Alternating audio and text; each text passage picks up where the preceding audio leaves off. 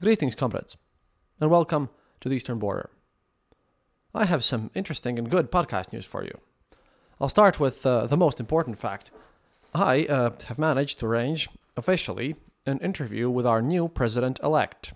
Well, he will be inaugurated president a bit later, but he's been elected, Edgar Rinkevich, and um, he is also the very first openly gay president in the EU and all of NATO countries. I have a lot of questions to ask him. And thankfully, he's um, also, I think, our first president since Vaira Vīķe-Freiberga in a long time that's actually fluent in English. So we're going to have an interesting conversation, and I'm, well, to be honest, very worried and excited about it. I will take my time and prepare very carefully. But yeah, if you have any questions that you would like to ask, let us know. Theeasternborder at gmail.com. That's the email. Or better yet, you could join our Discord channel. The links are on Twitter, on Facebook, and everywhere. Or just PM me on Twitter uh, and, and just follow me on Twitter, and I just post links there. Our Discord community is very active. We just had um, a talk last night. A bunch of people joined. It was interesting. And uh, I made a virtual tour around Riga, which is fun. So, hey, you can just go on there. You can also argue with anyone about anything on my Discord channel. We don't ban people, so that's cool. Um, what else? Oh yeah, flying FPV drones rules. I like it. I um, I, I need to get good enough before I go back to Ukraine in in, in July to uh, to actually be able to do stuff. It's going to take a bit of effort, but again, we'll manage. But that's about the podcast news.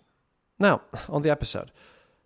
For starters, I'm pretty sure you will read and hear all over the place about the new events in the Belgorod Oblast. Now, to tell you the truth, they are important, but I kind of don't want to touch that subject because I know some things about these, this whole Belgorod region that I really want to talk about, but I can't. And you'll understand why later. It's just one of those things where I was given some information that I can't share, and and just not even mistakenly uh, to say anything, you know, bad or or to do something you know that I shouldn't be doing. I'd rather just avoid this subject. You'll read all the official data anywhere else. That's probably going to be the only thing you guys hear about the war, anyways. So I'll have to skip this one. But when the time comes, you'll get the best, most in depth explanation of this attack, previous attack, and what it all led up to. Trust me on that one. However, that doesn't mean I don't have things to tell you. I have a bit of a collection of, um, well, things that you will definitely won't be able to hear anywhere else. Because the mess that is Russia and how it's continuing to deteriorate and what's happening there is, um, well, increasingly getting even weirder, even weirder than it used to be. For starters, if you remember the biolabs, then uh, we have something else for you. Biolabs are old news. RIA Novosti published a video report where people in balaclavas talk about the University of Washington. Uh, they don't mention whether it's DC or whether it's the state university. No one knows. University of Washington. Your guess, which one is it? Which apparently breeds combat insects and was the first to experiment on locusts. If you guys know uh, University of Washington that breeds insects and experiments on locusts, let me know. Also, Panda, please stop eating the, the microphone wire. That would be nice. Thank you. And um, from their report, uh, I, I, learned that, uh, quote, there is an abandoned room where a large amount of sawdust with sand was found by the RIA Novosti guys, apparently, which is a substrate for the cultivation of larvae. And also the bags of salpeter were found, apparently. And the specialists consulted explained that locusts are afraid of the smoke of burning salpeter. This led to the conclusion that locusts had been sent to specific destinations with a smokescreen. So, what was found is how basically um, Ukrainians apparently use combat locusts in battle, and they are grown and bred in Washington. And they do it by smokescreen, of course. Quote The larvae of these locusts of the same age came out in July. It's last July. This too indicates that the origin of these locusts is not natural. Yeah, robot locusts or clone locusts from hell or Washington. Which one? No one knows. But on the same level of fantasy, because these news of random stuff are just getting weirder by the day, Shoigu we haven't mentioned him in a while, says Russian troops hit another Patriot missile system in Kiev. Um, I'm, you know, I used to calculate how many HIMARSs they've destroyed. Right now, I'm going to talk about how many Patriots they've destroyed because I think Ukraine only has one, and then that has eight launch batteries. But reality has never disturbed him. Quote, Sergei Shoigu said that Russian troops hit a US-made Patriot missile defense system in Kiev in recent days. Again, same RIA Novosti reported. Speaking on a conference call with journalists, Shoigu added that the Ukrainian military lost at least 16,000 soldiers and more than 400 units of equipment in May. He also said that Russian forces intercepted and destroyed 196 HIMARS missiles HIMARS missile systems, even it says it's weird. 16 HARM missiles and 29 Storm Shadow cruise missiles. I, I think he speaks about HIMARS missiles, except that this, uh, you know, the newspaper, what I got, uh, the English version of this article, apparently made a mistake there. But, you know, Ukrainian authorities do not comment on Shoigu's statements, but um, kind of interesting. Yet another Patriot gone, except of course it isn't. And uh, I, I'm giving them some charity uh, here when I claim that they probably claim they destroyed 196 HIMARSs, not HIMARS missile systems, because that would be just a bit much even for them. But Yevgeny Prigozhin is once again in the center of, of everything. See, Wagner Group founder visited the writer and politician and war criminal and hall Zakhar Prilepin in a hospital in Nizhny Novgorod. Uh, let me remind you that um, Zakhar Prilepin was the guy who was sort of ish exploded with a landmine and he climbed out and it was all of a big mess. Well, this guy, he's sadly still alive. Prigozhin stopped in Nizhny Novgorod after traveling to Yekaterinburg, Vladivostok, and Novosibirsk. And yeah, Prilepin's been there since um, early May. Prilepin told the publication Daily Storm that he spoke to Prigozhin about, quote, Russia's fate and the essence of power during his visit.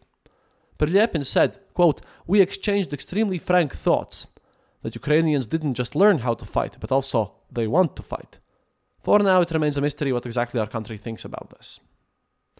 According to the Daily Storm, and this is why I picked this news because Prilepin is still alive and Prigozhin's a hero of everything, but this is going to be something special. Prigozhin gifted Prilepin a spare skull yeah, it's it's apparently perfectly normal that you know wounded journalists and and Prigozhin and everyone else just carries around random skulls with them. Cool. Well, Prilepin gave Prigozhin a quote um, hand embroidered case for a sledgehammer. I I did not did not say anything wrong. These guys are both war war criminals. They are terrorists, and they when they meet to show their love for each other, one of them gives the other a skull, because, you know, obviously a man needs to have a skull at his home. And the other gives Prigozhin hand embroidered sledgehammer case. I mean, I would say this doesn't get sillier than this, but um, yeah, you just wait. For starters, Russia's government's public services portal, Gosuslugi, has sent users the, the Gosuslugi is the same thing where you pay your bills and, and where you can get conscripted to the army. They have sent users a message offering them free access to a book called Poem Z of the Russian Summer. And I've seen this being reported. I haven't seen the book myself, but uh, I really want to, though. The book is described as containing poems and verse by modern Russian authors about the tragic events in the Donbass that began in 2014. The message also includes an excerpt of a poem by Donetsk poet Anna Revyakina. Quote, we shed our tears at night so the children won't see. A thin base of these tears for washing hair. What will they say about us later? We lived, we fought. We fought to end war forevermore. This is getting mental by the moment. But again, this is Russia. Welcome to insanity. This war is getting crazier by, by the time.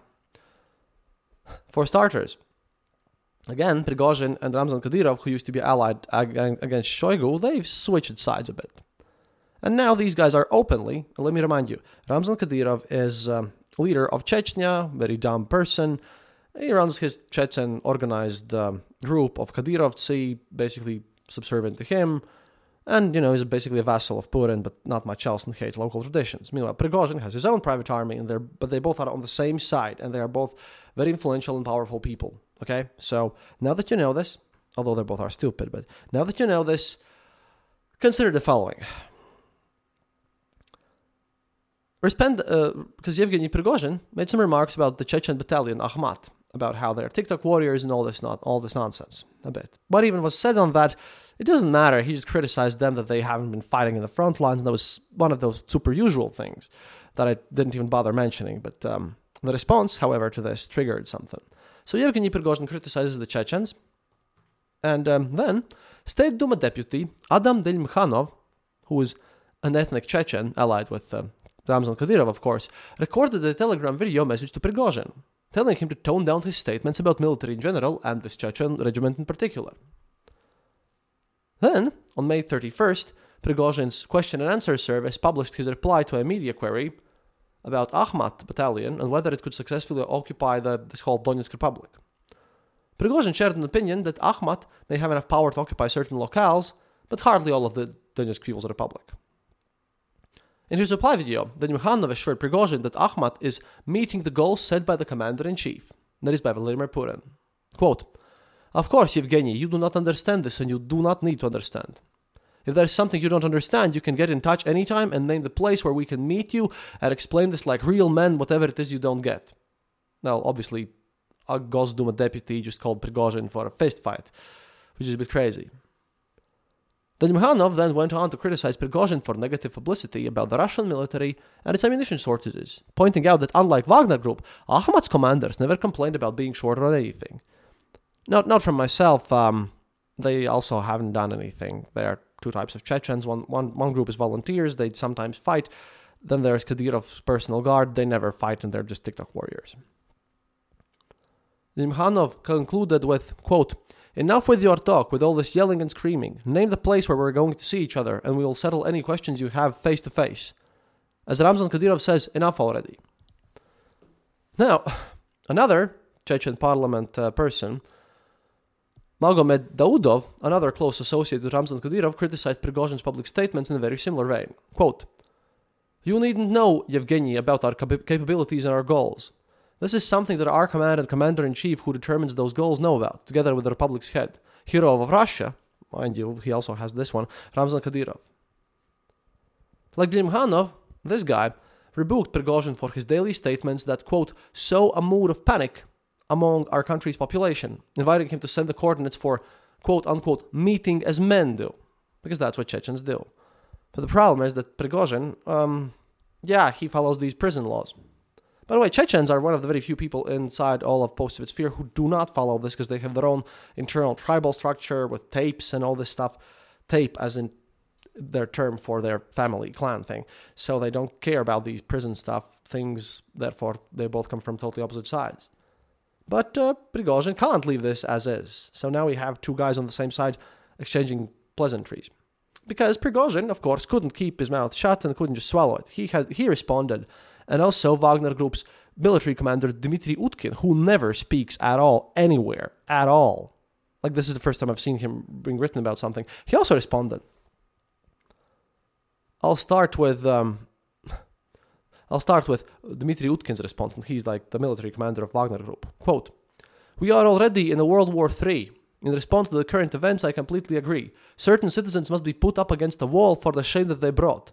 PMC Wagner has never, doesn't, and will not, oh, that's in all caps, panic. We solve any problems that arise using the methods available to us, which do not contradict Russian laws and the Constitution. Where did such familiarity that you approach us come from? Who gave you the right to refer to Prigozhin informally? We didn't receive any planes, helico- helicopters, or MLRSs from you. Utkin also added that he's ready to talk man to man and that he's known his Chechen counterparts, counterparts since the First and Second Chechen Wars. Because Ramzan Kadyrov's forces, this Akhmat battalion, they basically yeah, they fought for the Chechens in the first Chechen war, and then in the second Chechen war, Ramzan Kadyrov uh, became a betrayer of his own people, and he lacks any respect in that society. So, yeah, this is a nice little jab at that. And what Prigozhin said himself, quote, Prigozhin responded to this by saying he doesn't see anything wrong with his comments about the Akhmat battalion and added that, quote, In regard to my location, All those involved in this discussion know my confidential phone numbers very well and are able to connect with me. That also shows, you know, Prigozhin just writing this off, uh, but um, we're in an interesting conflict since these both men, yeah, you know, if if Girkin yells at at Putin, then Putin just ignores it. But um, and if, if these guys or even the Club of Angry Patriots yell at uh, someone smart or intelligent at least, or at least knowing how to be one, they also just mostly ignore it. But these both guys, Ramzan Kadyrov is used to telling people uh, to apologize to him, or he kidnaps people and, and forces like even even the highest like Supreme Court judges on, of Russia to do his bidding because you know he's dumb and, and an evil person. And Prigozhin, yeah, he won't shut he won't shut up or step down either. So um, if previously there were conflicts between this, here's another one, and both of these guys are very angry at this. At this. So of course, Girkin and everyone else is yelling that they should stop, but um, well, uh, we're gonna have to end this episode of uh, Prigozhin's next adventures on a bit of a cliffhanger. Prigozhin's next adventures, I suppose, is in the same uh, series as Girkin and Pals because it's getting crazy. And finally, finally for this episode, we have a monthly update of state of Putin's administration instructions to state-run media. Because, well, obviously, I get sent those, and this is funny. These are for June. Basically, drone attack. Putin administration instructed every state media to frame Tuesday morning's drone attacks on Moscow and, and the Moscow region. They, they gave instructions about this. And Kremlin told the outlets to take the following approaches about any drone attacks, anything like that that could happen to Moscow, and anything bad that happens. Quote. First of all, successful work of air defense forces must be noted. Focus on that. They also are ordered to report that the reaction from federal services and the city and the regional authorities was immediate and that their work was high quality and focused.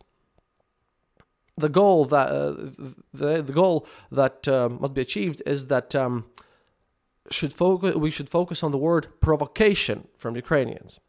And these are instructions that Kremlin gives out to, to its media, just so you know. And another interesting point that Kremlin says is, quote, stress that the attack was intended to have a psychological effect, but that residents demonstrated calm and restraint. The Putin's administration guide also says that if propaganda outlets quote comments made by Tuesday by State Duma deputy Alexander Khinshtein, Center for Development of, of Transport Technologies head Alexei Rogozin, or former DNR Defense Minister Igor Strelkov, they should portray them in a negative light. Of course, Strelkov gets portrayed in negative light uh, all in all, but now even Rogozin has taken a bit of a beating. See, Khinshtein, however, published a list of sites in the Moscow region where down drones fell and called it Russia's new reality. Rogozin, at the same time, had spoken to reporters about what types of drones may have been used in these attacks. I still kind of think it's a false flag attack, but still, these guys weren't in on it. And Strelkov wrote on Telegram that Moscow Mayor Sergei Sobyanin was, quote, urgently, form, urgently forming groups to be sent to Donetsk, Horlivka, and Shebekino to familiarize themselves with the experience instructions in those cities. The, the experience themselves, like uh, experience institutions in those cities, have had under conditions of the negative impact of drones. Sorry, but um, or spoke. Mm. So these guys sp- spoke that uh, drone attacks on Russia, whether or not false flag or not, is just a bad thing, and now now everyone has to say that these guys are, you know, evil and not doing things properly. But um, again, this is kind of kind of weird. I still, by the way, hope to get uh, my access, my hands on this uh, this weird poetry group, poetry book that that's been given out by by people, which is a bit crazy, since all of this is just strange. No, seriously, I'd like to transfer all of this uh, stuff to English and just do something fun about it. But uh, oh, I'm not sure that someone really will basically do something about it. So gonna have to search for all this situation.